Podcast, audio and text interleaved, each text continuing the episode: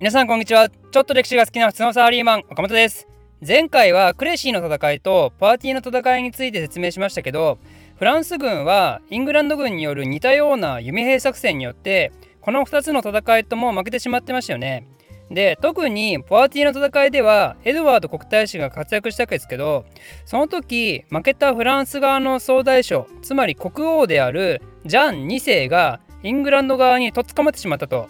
このままフランス国王は長年の恨みを抱えたイングランド王家すなわちプランタジュネ家によって無残にも殺されてしまったりするのかというところですけど実はですねそんなことは全然ありません。この時代の戦争において貴族や王族の捕虜っていうのは捕まえた側からしたらまさにボーナスポイントみたいなもんでね。つまり身代金をいっぱい手に入れることができるんですよ。まあ、逆に言うとそういうふうに政治交渉をする前に人質を殺したりすると当時の騎士道精神からすると重大なマナー違反だったんじゃないですかね。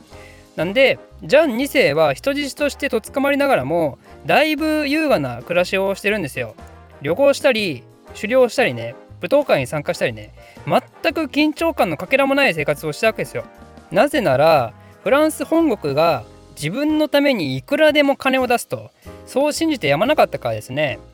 だけどね国王の身代金ですからね。そこら辺の珍奇な貴族が捕まったのとは訳が違いますから実際の請求金額ってのは途方もない金額だったんですよ。当時の金額で400万エキューっていうものだったんですけどこれは金塊約67トン分で当時のフランス国家予算の3年分程度であったと。でも当の捕まった本人は全くそんなの気にしなかったわけですよ。なぜなら陳は偉大なるフランス国の国王であるからと。まあ、だけどね、そんな中フランス本国では、ジャン2世の考えるように簡単に物事が進むはずがなく、ジャン2世の息子の王太子シャルルがめっちゃくちゃ苦労してこの課題に当たることになります。そんな簡単にね、国家予算3年分のお金なんて出てこないんで、どうすればいいかというと、やはり追加課税に頼らざるを得ないわけですよね。ということでシャルルは三部会っていう聖職者貴族平民からなる議会みたいなものを招集して「金くれ!」って頼むわけですよ。金くれ三部会っつってでもねこれに対してパリ市長みたいな人がブチ切れてパリと国王家で割とガチめな内乱状態になります。いやね結構だいぶガチな内乱なんですよこれ。シャルルの側近が民衆勢力によって殺されたりそれに切れた国王側によってパリが包囲されてその結果パリ市長みたいな人が殺されたり、まあ、今回のテーマは英仏100年戦争なんであんまり詳細は語りませんけど14世紀半ばにね実はプチフランス革命みたいなことが起こってるんですからやっぱフランス人ってすげえなーって感じですね。パリはやっぱり 中世から近現代に至るまでずっと燃えているか状態なんですよ。ちなみにちょうどこの時フランス貴族に反抗するために立ち上がった農民たちによってジャックリーの乱っていう有名な農民反乱が起きてますね。これも100年戦争によって農村がめちゃめちゃにされたりペストによる社会不安だったりが原因で起こってるわけなんでこのパリの反乱とジャックリーの乱が同時に起こったのはまあ偶然ではないわけですよ。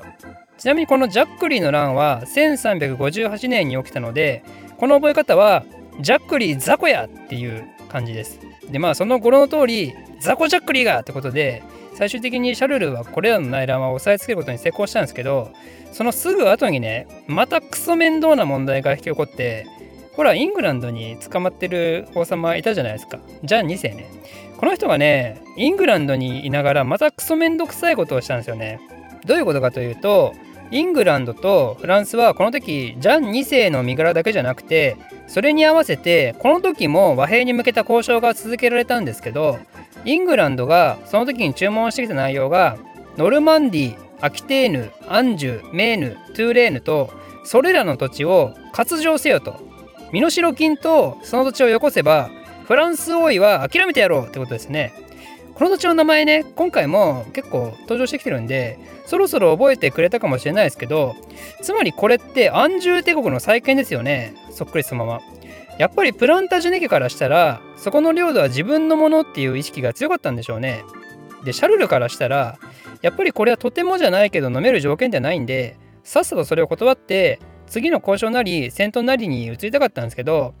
なんと人質として捕まってた国王ジャン2世がもういい加減フランス借りたいなーってなっててちょっとロンドン飽きちゃったなーってなっててその和平条件を了承しちゃったんですよ。シャルルからしたらねなんかもう身内に後ろから刺されたような感覚でしょうね。せっかくフランス内部の混乱を押さえつけたと思ったところで実の父である国王によってまさかの展開へと突入してしまうと。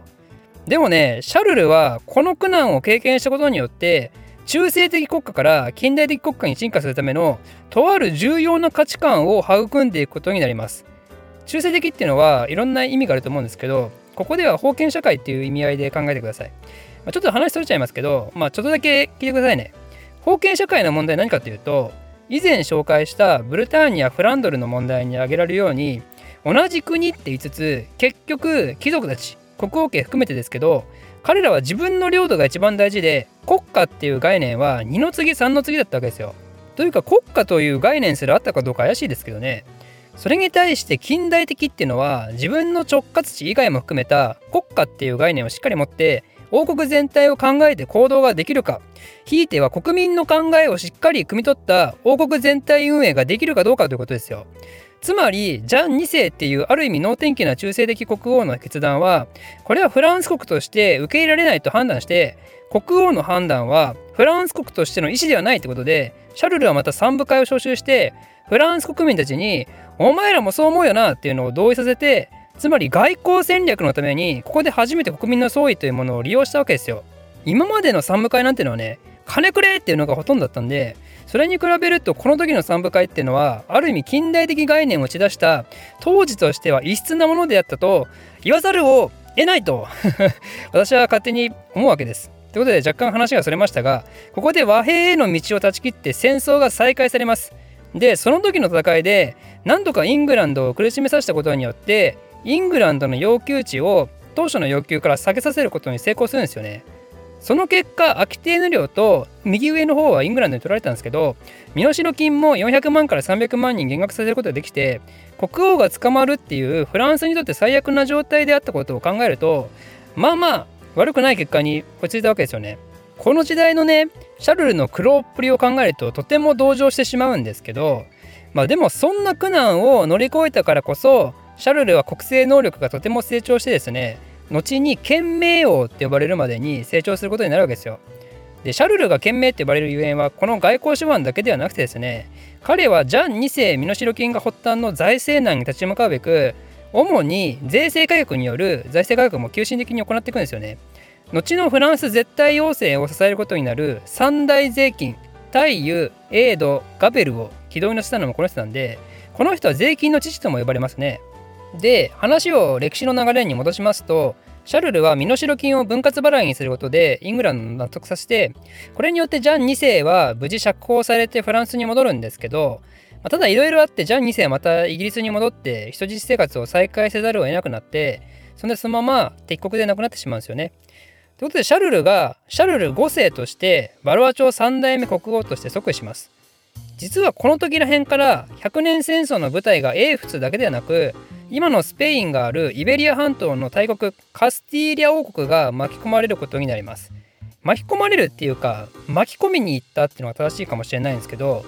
実はですねカスティーリャ王国は王国内でお家騒動が起きてたんですよね。その時の王様ペドロ1世がちょっと国内で不人気すぎてそのお兄さんのエンリケを押す動きが活発に起きていてエンリケ兄さんが実際に反乱を起こしたんですけどだけど負けてしまったと